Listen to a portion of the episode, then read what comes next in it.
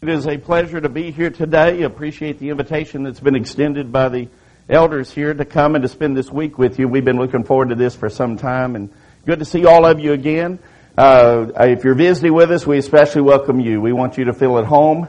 Uh, we appreciate you taking time to be here and to uh, enjoy this experience this week. I hope and pray that the entire meeting will be a benefit to you and that you perceive this as a week that you can draw closer to God and that there will be spiritual blessings to your life for being here and certainly hope that the teaching will help you in that as well. We've entitled this theme of this entire week that we're part of a family and that's a pretty broad spectrum. It was done that way on purpose because that gives me a lot of liberty as to what to talk about. But basically what I want to do is I want us to think about this week that we're a part of a family in several different ways. Number one is we're the church of God. We're part of God's family.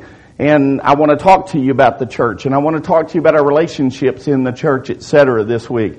Another aspect of it is, is that the importance of our homes, and I want to talk about our homes this week, and moms and dads and children and granddads and grandmas and, and aunts and uncles and responsibilities to each other. We're a part of those families as well, and that's some of the teaching that I want to work on this week, and I hope that uh, you'll find it beneficial to you, and I hope that it'll help you uh, in your homes, in our in our Christian homes, and may God bless our Christian homes, because it's in the strength of those homes that we find our strong congregations. And God bless all of you this week, and anything we can do. Lisa and I are here, we're here to help, and anything we can do to help with this meeting, we certainly want to do as well. And such a privilege to be here and to spend this time with you guys.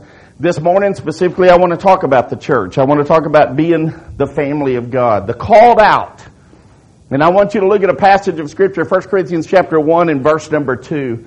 If ever there was a definition of the church, it's, it's in this passage. 1 Corinthians 1 verse number 2. Under the church of God, which is at Corinth, to them that are sanctified in Christ Jesus, called to be saints, with all that in every place call upon the name of Jesus Christ our Lord, both theirs and ours. So when I talk to you about the church, I want to talk to you about a definition of the church, and that term is used in Scripture in multiple ways.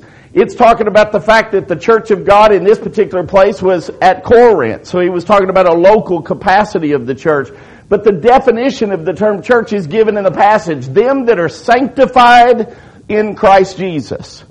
So there's an aspect to that that this was written to a local congregation, but he also said, though in that local congregation were those that were sanctified in Christ Jesus. We call them saints. In our terminology nowadays, we might use that term somewhat derogatory. He thinks he's a saint. Something. Well, you are saints. He doesn't think he's a saint. You've been sanctified by the blood of Jesus Christ. You're a saint in the eyes of God. And he gives us another aspect here, called to be saints. Now that's where I, I the the message this morning, the called out. You've been called to be a saint. That's what you've been called to do. And then I want you to notice the next phrase, all that in every place call upon the name of the Lord Jesus Christ or Jesus Christ our Lord. And here's more of a universal aspect. So we've talked about the local aspect. You've been called to be a saint sanctified by the blood of Jesus Christ. There's a local congregation of the church there at Corinth, and there's a universal aspect to this, meaning everywhere in every place it's called upon the name of the Lord Jesus Christ. You've been baptized into Christ, you're a saint. You've been called to be a saint. You're a part of the church of the living God. And I want to talk to you about that church this morning. What a powerful aspect that you and I are members of the Lord's kingdom.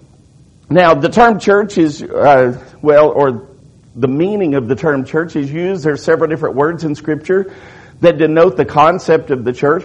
The church, when we use that term, basically means the called out. You're the called out, and there's multiple ways that we're called out. If you wanted to do your Strong's definitions, etc., and I'll show you a definition here in just a moment, there's multiple ways it's used. Sometimes it's used individually. We've been called out ourselves out of sin, sanctified by the blood of Jesus Christ.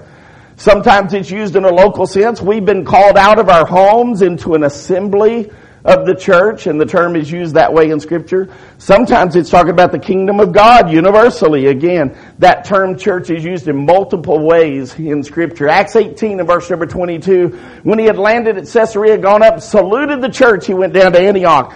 Now he wasn't talking about a building, he was talking about saluting a local group of people that were a part of a local body of, of saints that were meeting there. Body is another term that's used in scripture. And it denotes the church. It's talking about the church, the called out, those that are sanctified by the blood of Jesus Christ, called to be saints. It's the body of Christ. You and I are part of the body of Christ. We are the body of Christ. Now, if I was talking to a school, if I was a principal of a school and I got over the PA system and I said, I want the entire student body to come to the auditorium, what are they talking about? The members collectively of the student body. And the same thing is true with the church. It's the body of Christ, but it's everybody together that makes up the body. And we may perform functions and, and we may be a hand or an eye or a foot or whatever. Some of us might be what 1 Corinthians talks about as uncomely parts. Now we think about that with a body. I can very quickly think of uncomely parts. Your liver, your gizzard, your, uh, start talking about your heart and lungs and some of that kind of stuff. Now, I, I was present when my wife, uh, had twins and they were delivered by C-section and I've seen the inside of my wife. That's uncomely parts. That's not her best features inside, but you know, they're the most important features. Now imagine for just a moment that the lungs were not working right or the, the heart was not working right and, and we look inside and, and it doesn't look pretty at times. But I want to tell you some of the most important aspects of the body. I want to tell you sometimes there are things in the church that are seen.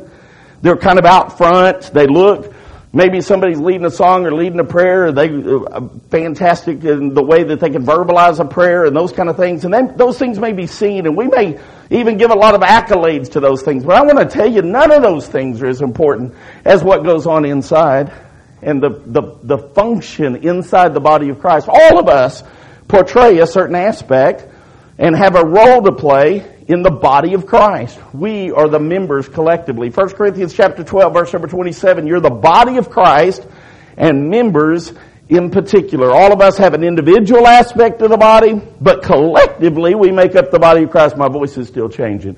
It's also called house of God in the scripture. And this is the, uh, talks about the, the family relationship, that we're part of a family. And that's the reason I was telling Mark as he was working on uh, some of the theme things related to this meeting this week that I wanted to use this passage in 1 Timothy chapter 3 and verse number 15 kind of as a theme passage this week. The apostle Paul's writing to a young man Timothy, he says, But if I tarry long that thou mayest know how thou oughtest to behave thyself in the house of God, which is the church of the living God, the pillar and ground of the truth. You know, the church has a responsibility. The church is the pillar and ground of the truth. We talk a lot of times about truth. You know what truth is? Truth is something that doesn't change. John 17, 17 says, sanctify them through thy truth. Thy word is truth. God's word is truth. And the church ought to be supporting the truth. The church ought to be the foundation of truth. Out of our pulpits throughout the land today ought to be truth. Out of the voices and the tongues of our members of the local bodies of congregations ought to be the truth out of the kingdom of Jesus Christ throughout this world ought to be a light of truth to this world.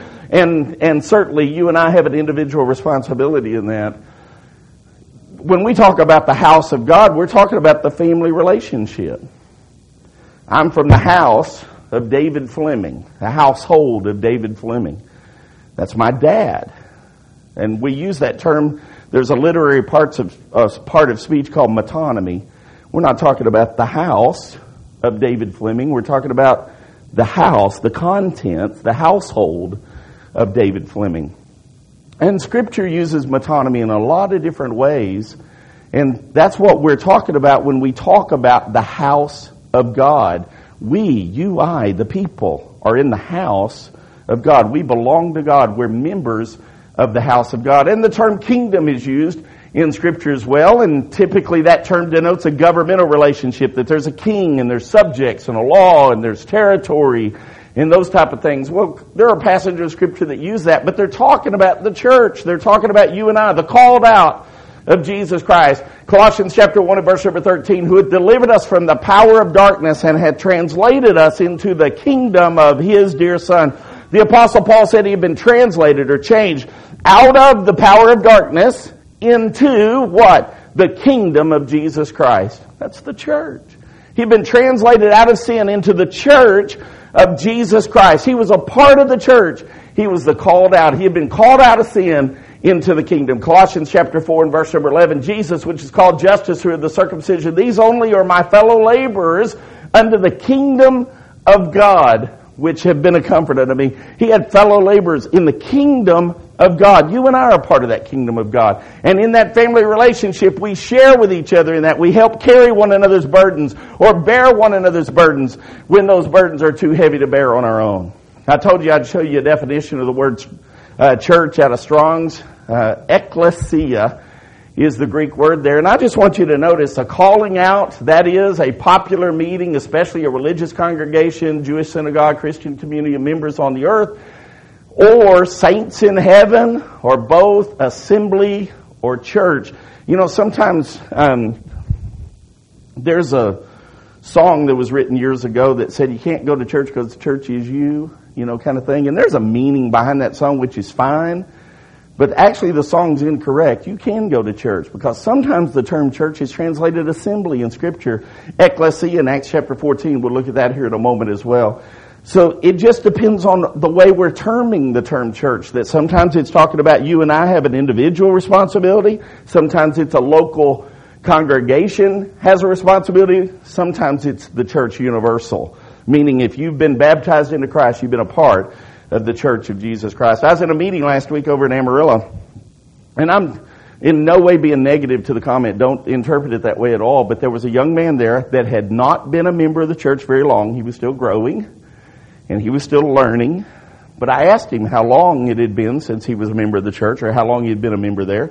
And he said, well, I was baptized into Christ last December, but I've been a member here maybe, you know, two months longer than that or something. What he meant was, I was baptized into Christ, but I've been attending here longer than that. But he was baptized into Christ in December, and I took a moment to explain to him that when he was baptized into Christ, is when he became a member. That's, that's what put you into the body of Christ. That's what made you a part of the family of God.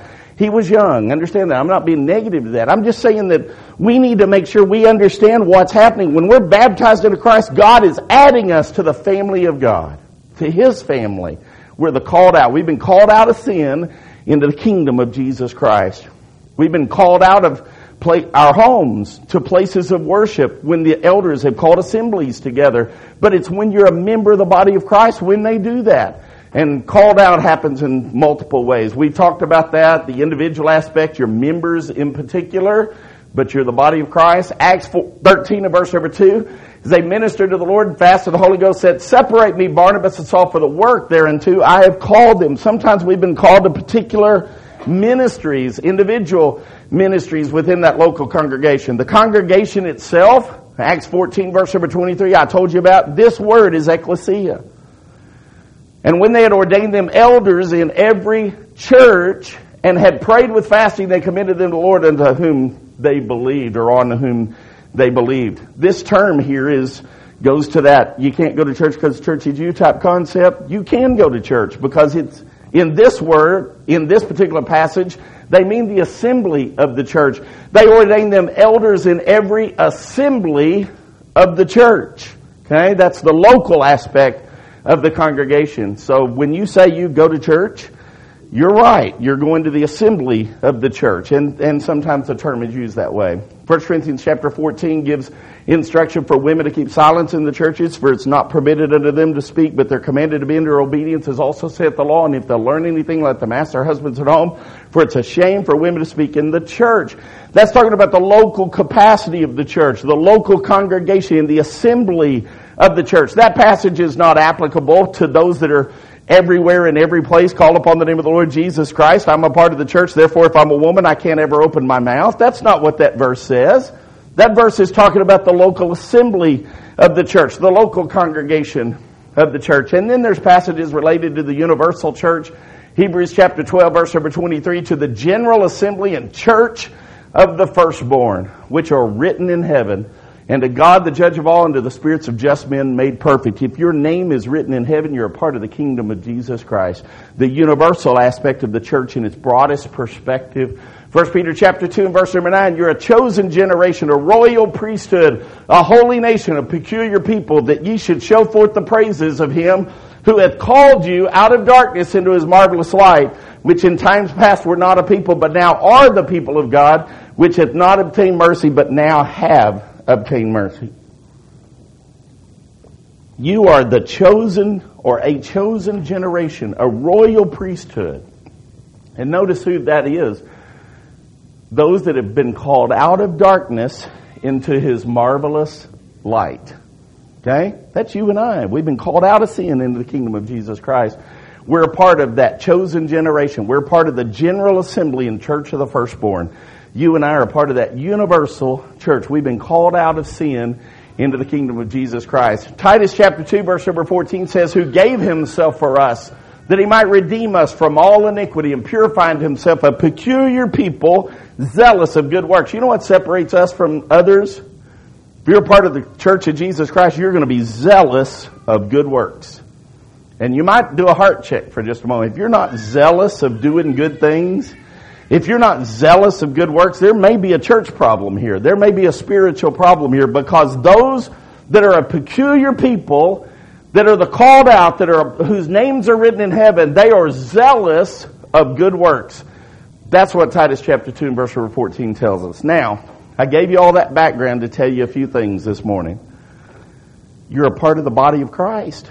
If you've been baptized into Christ, you've been added to the Lord's church, you've been added to the kingdom of Jesus Christ, You've been called out of darkness into light. You are called to be sanctified by the blood of Jesus Christ. You are the church. You're the ecclesia. You are the, the family of God, the body of Christ. All of those things. That's you and I that are members of the Lord's body. And what a privilege to be a part of that kingdom of Jesus Christ. But I want to tell you, I think we as members of the kingdom suffer sometimes with understanding what that means, what it does for us in a practical way. That's what I want to spend the rest of my time talking about this morning. I want to tell you, you've been called out. And I want to start off this morning with talking about you've been called for a purpose. You've got a reason to get up out of bed every morning. You're a part of the kingdom of Jesus Christ. You've been called out of this world into the kingdom of Jesus Christ. You've been called out of your homes into an assembly. You've been called out of sin to be a part of Jesus Christ to be a part of his body, you've got a reason to get out of bed in the morning. And I think folks struggle with that sometimes. You know, we have folks occasionally that I don't know how to describe it, but it's challenging mentally. They get in a depressed mode. Life's not worth living or whatever.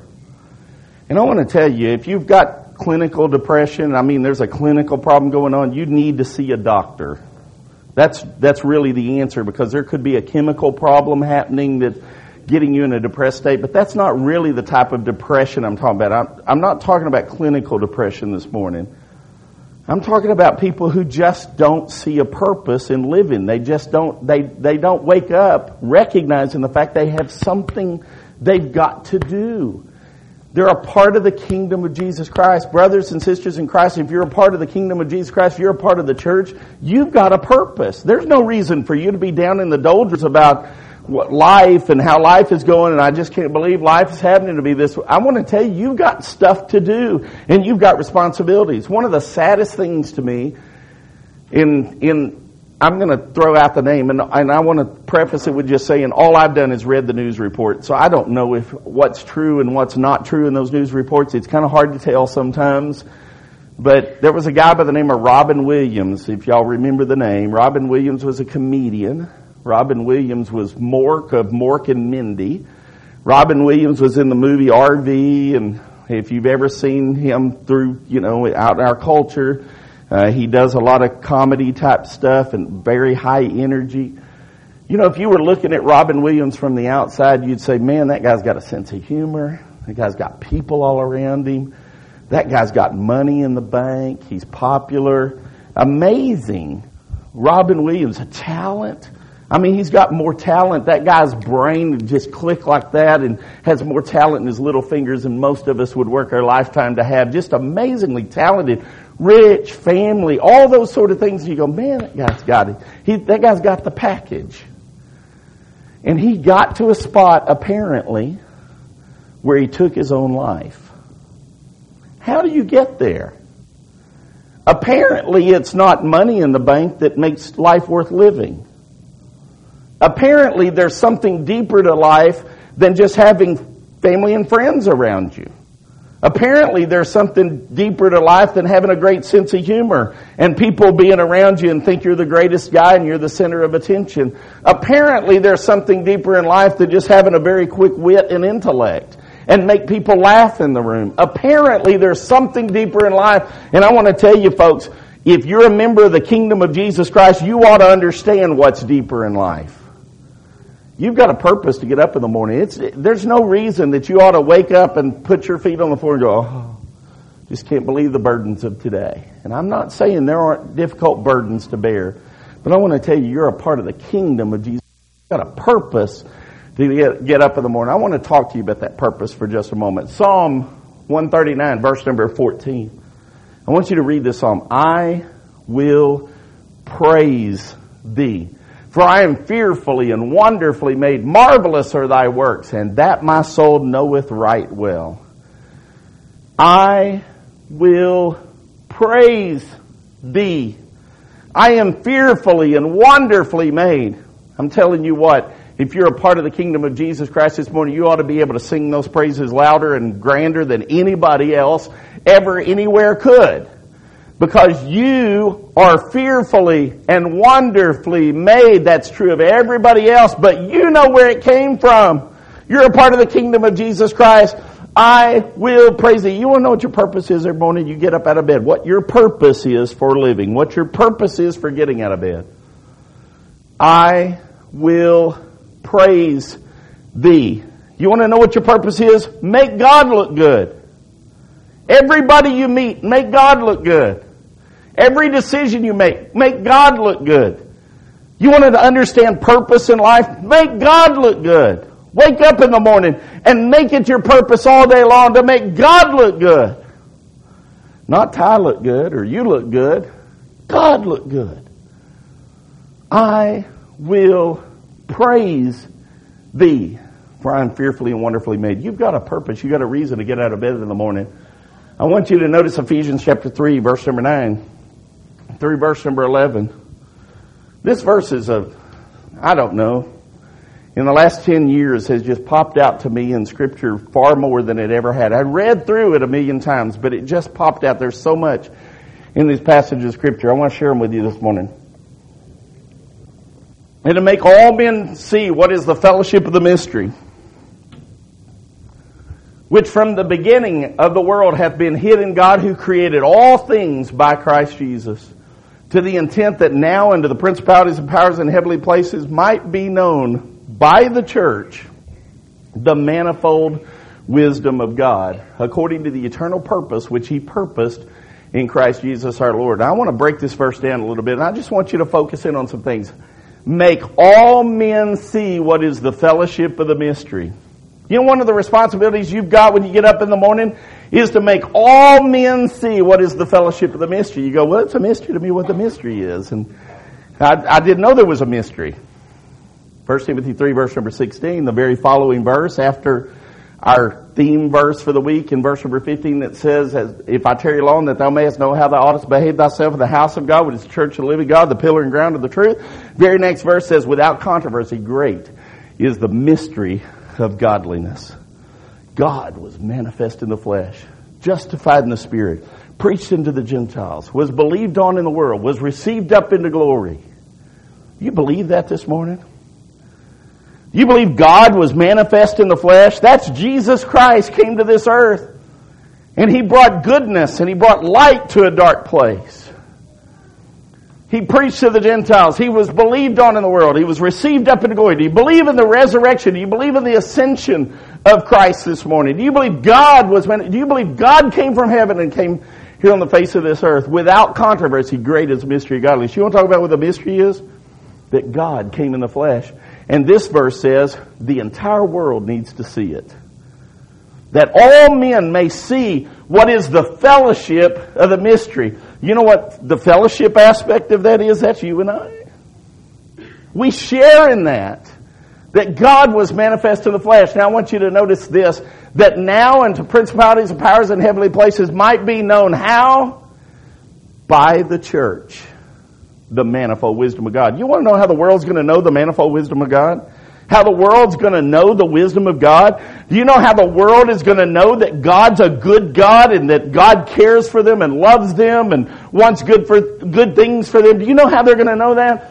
By the church. You and I. We've got a responsibility to get up every morning and make God look good. We've got a responsibility to make God look good. And you and I ought to take that responsibility serious when we wake up in the morning. And then let's look at the last part of that verse. According to the eternal purpose which he purposed in Christ Jesus our Lord. He purposed it in Christ Jesus our Lord, and it's an eternal purpose. First Peter chapter 2, verse number 9. We looked at this verse just a minute ago, but I want you to focus on one aspect of the verse that you should show forth the praises of him who hath called you out of darkness. You want to know what your purpose is? To show forth the praises of him who hath called you out of darkness. I will praise thee. There's no reason to be down. There's no reason to be discouraged. There's no reason to be depressed. There's no reason to have heavy feet and just can't really make it through the day. I want to tell you folks, you've got a purpose. We had a lady in our congregation one time that got on Facebook, and it always creates elders problems when people get on Facebook. So I just want to say that, just because it's always a challenge when people get on Facebook to state their personal views of things. And this is a mom of multiple kids, and she said she was bored. And I want to tell you, moms, I don't know how you can be bored. You got a job to do, right? It's, it ain't an easy job. It's a tough job. It's a challenging job. It's tough. But I want to tell you, that's kind of like Christians sitting around going, I'm bored. There's really nothing to do. I'm telling you, you've lost purpose somewhere in there if that's the case. I want to tell you, you've got a reason to get up every morning.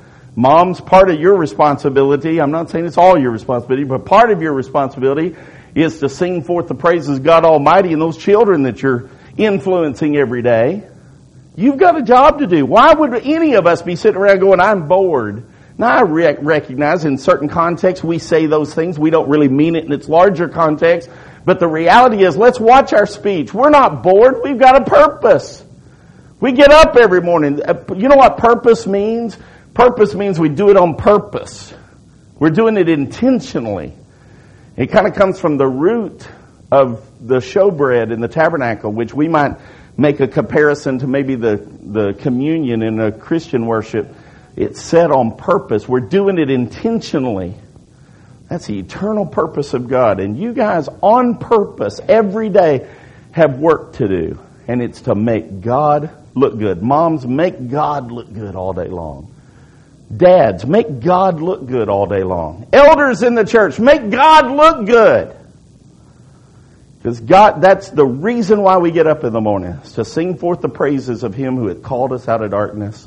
We've been called to be a servant. Matthew 20, verse number 28, as the Son of Man came not to be ministered unto, but to minister and to give His life a ransom for many. You know, Christ didn't come to give orders. Christ came to serve. And I'm going to guess this week there's going to be opportunities of service, maybe to community, things like that, that the church is going to be involved in. We've been called to those things. Part of why we do that, what? To make God look good. That's the purpose behind it. 1 Peter chapter 2 verse number 21, For even hereunto were you called, because Christ also suffered for us, leaving us an example that we should follow His steps. He suffered, we suffer. We're willing to put self aside and we're willing to bear the cross of Jesus. He's called us to serve. Matthew chapter 10 and verse number 39, He that findeth his life shall lose it. He that loseth his life for my sake shall find it. And I tell you, there's some folks that have struggled, I think, with the idea they want to get out there and they want to capture everything life's got. And they want to soak it all in, man, and, and they'll drink and they'll drug and they'll try to get everything life's got wine, women, song, whatever the situation is. They're going to, uh, they're just going to try to ooze everything out of life they can and squeeze life out of it. And you know what they end up with at the end of it? Heartache and suffering. No real life when it's said and done. In fact, they give their life up. They lose their life in the process sometimes. physically lose their life, but they really spiritually lose it. They've squeezed everything out of life till there's nothing left. As opposed to somebody who makes wise decisions in life, makes Christian decisions in life, lives for a greater purpose than self, and understands the importance of serve, being a servant, etc., can really find true life and true joy. I think about that sometimes. I think about my dad. My dad is 70, he'll be 77 years old this year. He's kind of had a bad year. The last, uh, last November, if you'd have seen my dad, I saw him in the hospital. He was gray, and I'd I'd be surprised if he were alive today. But he's still alive today. He's had a he had a little uptick and started feeling better. He even led some songs at church, that kind of thing. But he, here lately, he's been kind of bad again. It's been one of those roller coasters. He's just had a rough year. But you know, when I look at my dad's life, you know what I see in my dad? With Thanksgiving time, that's a big time around our family.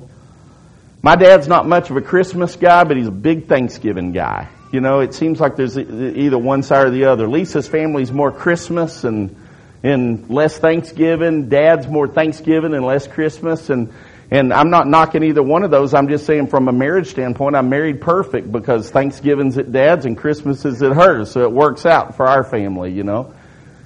But you know what true joy is?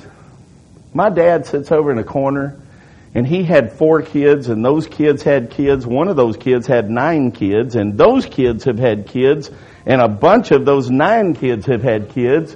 And I don't know the number, but he's got a bunch. Let's just put it that way. There's a bunch of people show up at Thanksgiving. You know what true joy is? Sitting back in the living room and you're the grandpa of all of that. That's true joy. Now imagine for just a moment if my dad had followed wine, women, song, and squeezed everything out of life and drugs and everything else. Imagine where my dad would be at 77 if he made it to 77 living a life like that. He wouldn't be in a room with 30 and 40 and 50 grandkids. He wouldn't be enjoying that. I tell you, when I look at this verse, I think about that kind of stuff. If you really want to try to go out there and live life, and you think you're living life, and you're squeezing everything out of life, you really end up losing the things that really make life happen. I'm telling you, these things are some of the most important things.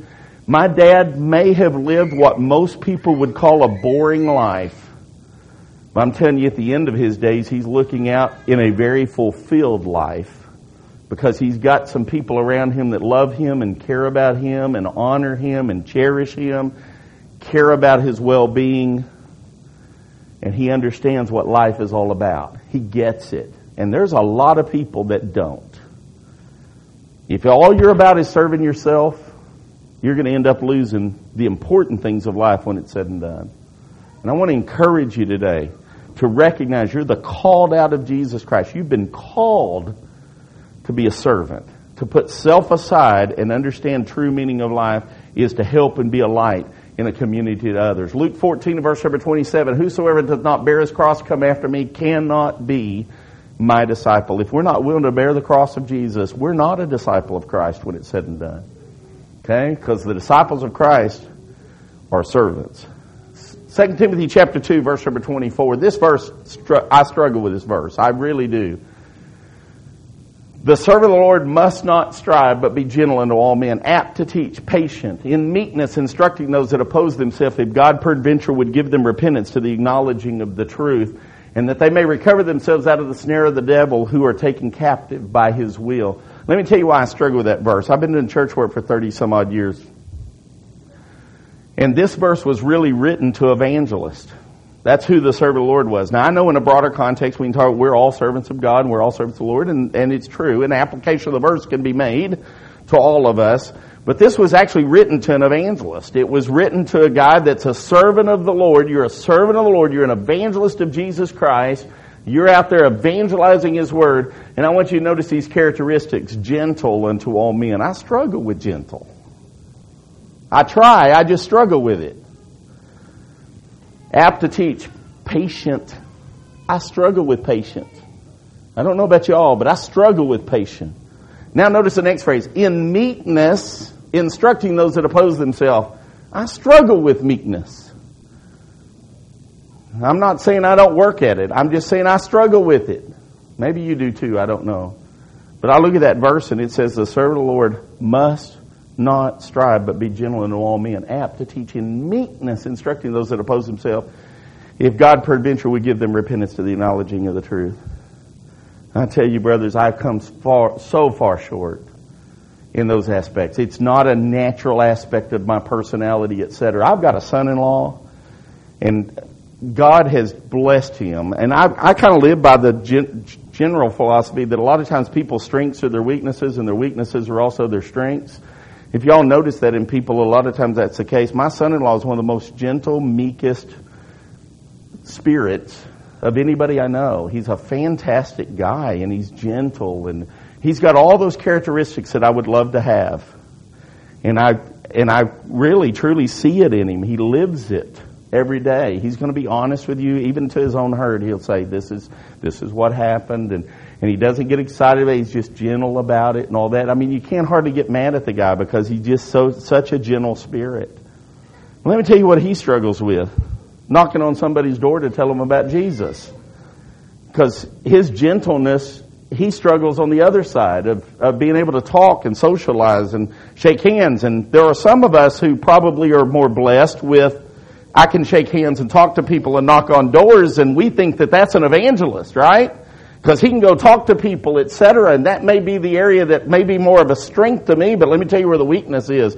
Gentle, meekness, patience.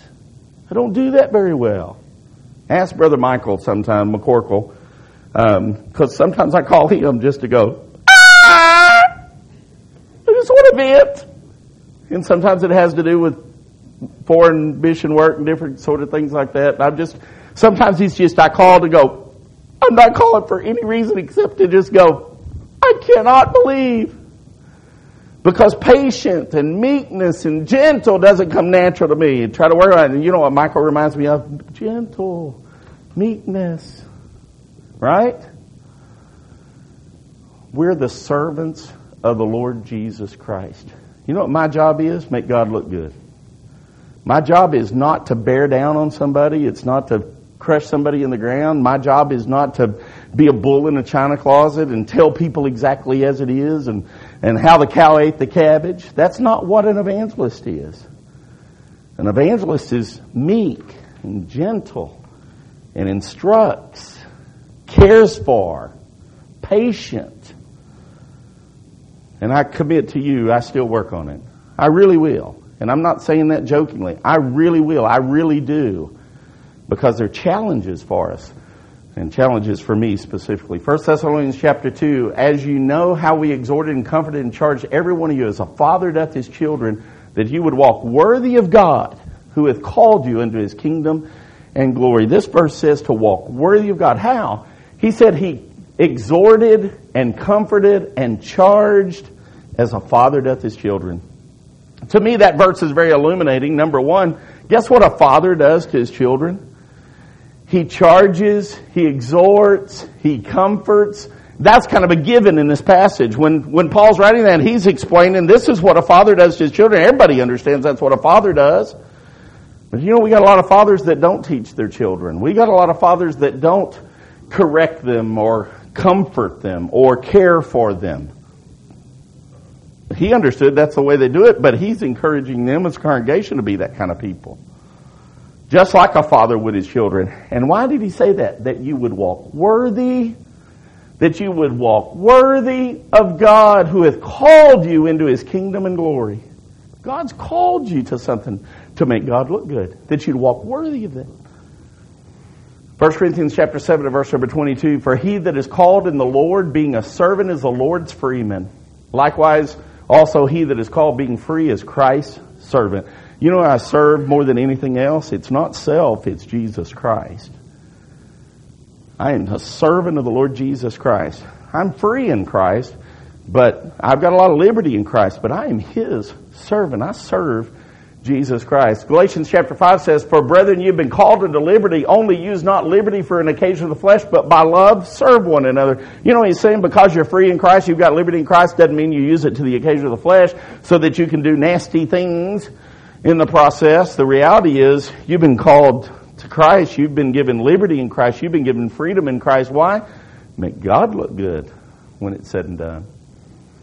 You've been called to raise a standard. I want to talk to you about something that I think is very difficult today, and it's the concept of a standard. Because in our culture around us, we want to destroy the standards. What's, what's the idea of standards? You know, if you're a machinist, you have to calibrate your equipment because a millimeter makes a difference. The finest amount that you would lathe off of a piece of metal would be the difference between the piston going up and the piston going down. It all matters. And you got to calibrate the equipment. Do you know what they calibrate the equipment to? A standard. My dad worked in a laboratory and he tested plastics.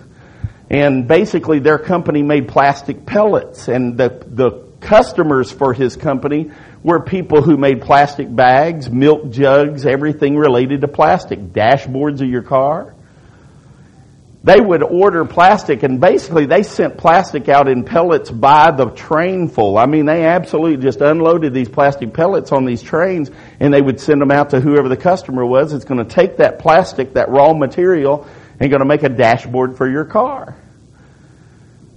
These customers would say, we want a plastic that meets this standard, whatever the number was. It's got a, they would, he worked in the laboratory, so they would stretch the plastic and they would make sure that the plastic would, had the compaction that it needed, all that different stuff. He tested all that. They called it extruding plastic and they would make bags and see how, how, uh, the strength of the bag was and all that sort of stuff.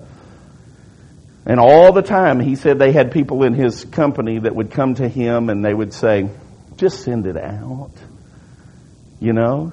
And he said, I'm in a laboratory. The customer asks for certain standards. It doesn't meet those standards. Bring me a sample that meets those standards. We'll send it out on the train out to the customer people couldn't get it because they don't want standards. Let's lower the standards. Let's make the standards, or just send it out. And I want to tell you, standards are challenging. Living by standards is challenging. We don't like standards. But I'm telling you, you really do like standards, or you ought to like standards. Now, I'll tell you, I don't do perfection very well, but I'll be honest with you, that's what the standard is. To make you perfect establish, strengthen, and settle you. And I know we get into the discussions about perfect means complete and all those sort of things, but I'm telling you, it also means perfect. We don't do perfect well. I don't know about you. Maybe you do perfect well. I don't do perfect well. So I don't like the standard. So let's lower the standard down to, to impatient. Let's lower the standard down to not gentle He's a bull in the china closet. Let's lower the standard down to, and then all of us can meet those standards. It's not a problem. We all feel good about ourselves, right? You know the problem with that is we no longer have standards. We have nothing we're working toward anymore. We built a house about a year ago or so for our daughter and son-in-law, Chase and Elizabeth, for those who know that, know them. But we started on that house, and when I say we built it, Chase built it, I helped advise, you know, I pointed, you know, and that kind of thing. But I told Chase before we ever started that, Chase had never built a house before. His dad is a master electrician. Um, so, you know, we used a lot of ourselves. He and I built cabinets and, and different kind of, I say cabinets, but shelving and, and we trimmed and hung door and things like that. But we basically hired subs to, to do a lot of the work, that kind of thing. When I say we, I mean he did a lot of those things. But I told him before we ever started, I said, you need to get perfect out of your head. This house will not be perfect. It just won't. Now, don't get me wrong. We need to have perfect for a standard. We're aiming for perfect. But when we get finished, it ain't going to be perfect. It isn't. It's built by human beings, and human beings suffer with the concept of perfect. We just, it's a challenge for us. Well, we didn't get a month into that project. Chase looked at me and he said, I guess there went perfect out the window, you know, because we found the first flaw that, that we had to work on correcting. Construction's a series of trying to solve problems and how do you, how do you get around this particular issue and how are we going to deal with that? That's what construction is. Perfect went out the window, but you know, perfect is the standard. That's what we're aiming for. If I start down here aiming for there, guess where I'm going to hit? Less than that. Because I've set my standard right here, so I'm going to be aiming down here. Pretty soon we got the standard down here and I'm aiming pretty soon we're just all a bunch of thugs out here that ain't got any kind of standard at all. We all step over it without hardly even trying. And then we get a bunch of people that don't even try in life. I want to tell you, I don't want to change the standard. The standard's the Word of God. The standard's perfection. The standard is not subjective reasoning. I'm not comparing myself to you, people that's in the room. What I'm comparing myself to is the Word of God. Perfection. That's the standard. What I'm comparing myself to is Jesus Christ, the standard. Perfection. I know then where I come short. That's why I know that my patience needs to be worked on or my uh, ability to be gentle needs to be worked on, etc. Because I'm comparing it to the standard of perfection. And I know that I don't meet it.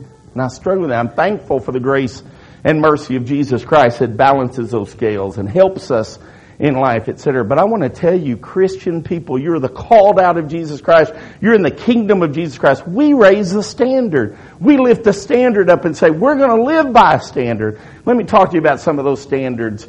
Uh, be ye therefore perfect, even as your Father which is in heaven is perfect. A standard of holiness. God didn't call you to uncleanness, but holiness. We don't live like a bunch of Gentiles that have no ability to control what they do with their body, etc. We look out here in the world today, there's no, there's no honor for marriage, there's no honor for their bodies. It's sleep with whoever you want to sleep with, do whatever, drink anything, put anything in your body, whatever. No standards. Just whatever makes you feel good. That's the standard. I want to tell you, God didn't call the church of Jesus Christ to uncleanness. He called you to holiness. That's the church of Jesus Christ. You're the called out. You are the body of Christ. 1 Peter chapter 1, as he which hath called you is holy, so be ye holy in all manner of conversation, because it is written, be ye holy, for I am holy. That's the standard. You and I are Christian people. We're a light in the world. We're going to make God look good out there. We're going to raise the standard. We may fall short of it. I get you. I fall short of it. But the reality is we're lifting a standard and say we're going to live by something that's greater than. We can be the kind of people God wants us to be. 2 Timothy chapter 1, who has saved us and called us with a holy calling, not according to our works, but according to his own purpose and grace, which he hath given us in Christ Jesus before the world began. He called us to glory and virtue. 2 Peter chapter 1 and verse number 3, according as his divine power hath given unto us all things that pertain unto life and godliness through the knowledge of him that hath called us to glory and virtue. You know what you've been called to? You've been called to holiness. You've been called to perfection. You've been called to glory and virtue. You're the church of Jesus Christ. You're the called out. You've been called to lift a banner. Now, when I use this term, I'm talking about, uh, Lisa and I a few years ago went to Disney World. I don't know if y'all have ever heard of Mark Parkhurst's definition of Disney World. I love Mark Parkhurst's definition of Disney World. If y'all know Mark very well, Mark is, uh, let's just say he sees the glass half empty. Okay? And he said, let me tell you what about going to Disney World.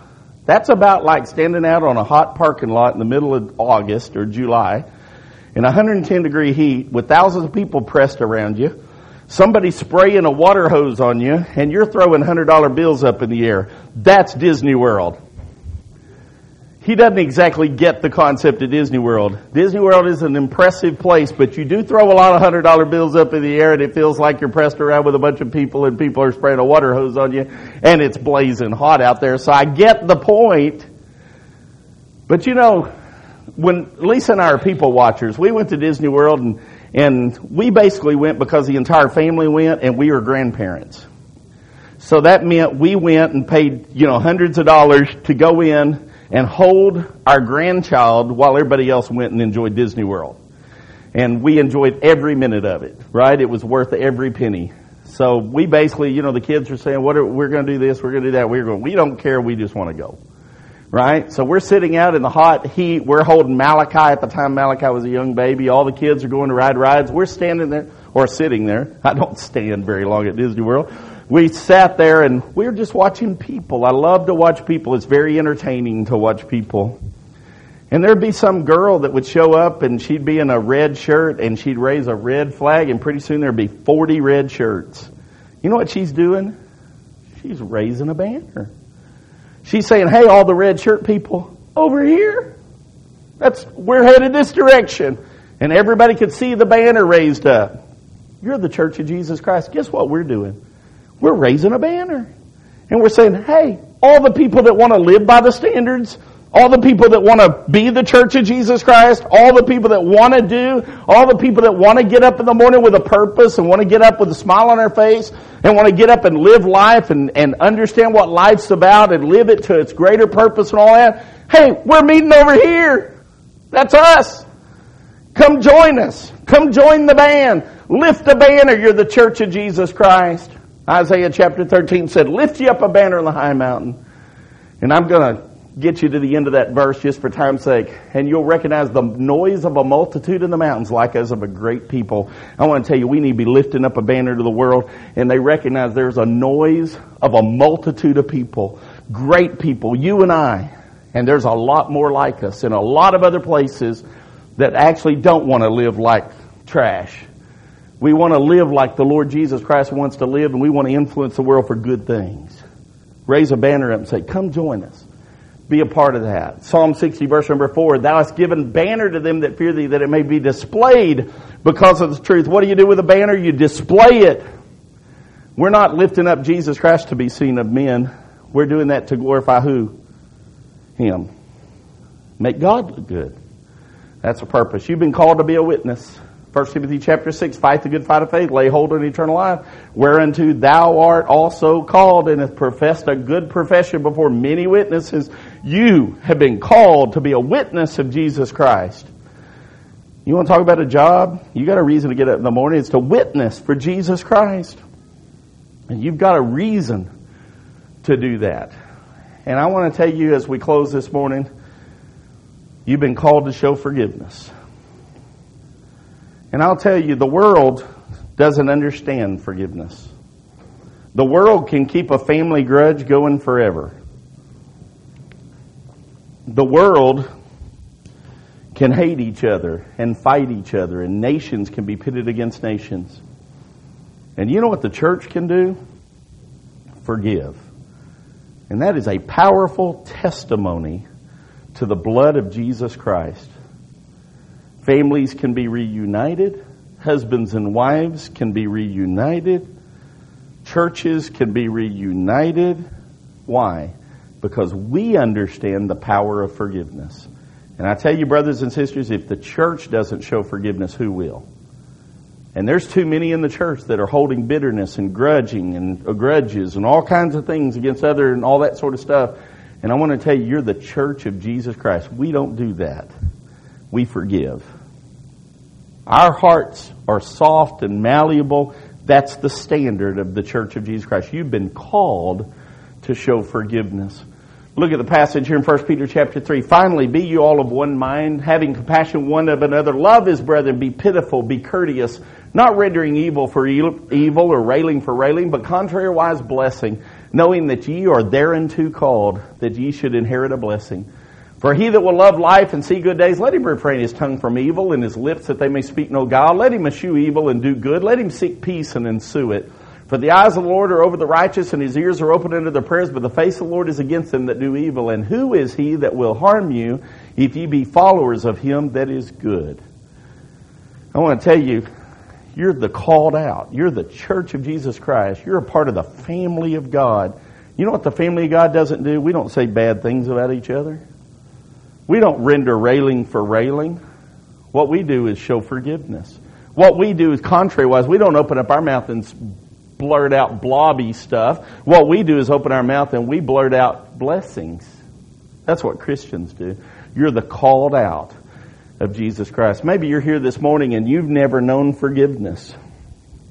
You know you're in sin. You know you're short of the standard of the of Jesus Christ. You know you've never accepted the calling out of the world, out of darkness into his marvelous light, you've got an opportunity during this invitation song to respond to that. And this church here today, these elders with open arms today, want to show you forgiveness.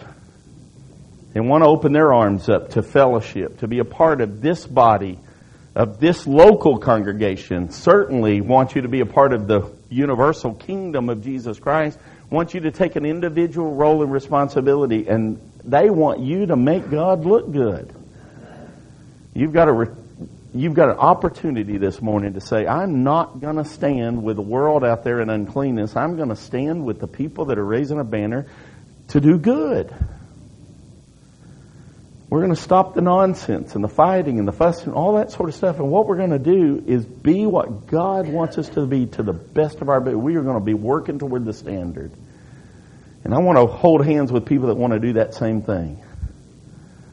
And I tell you, this morning you've got an opportunity. Maybe you've made the call and you've been separated out of the world in the kingdom of Jesus Christ. You've fallen short of that. And I want to tell you this morning there's forgiveness. There is forgiveness in the body of Christ.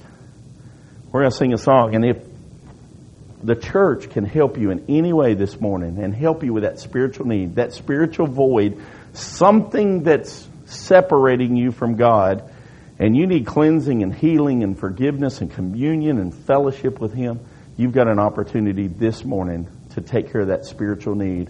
And these elders will be assisting you with that.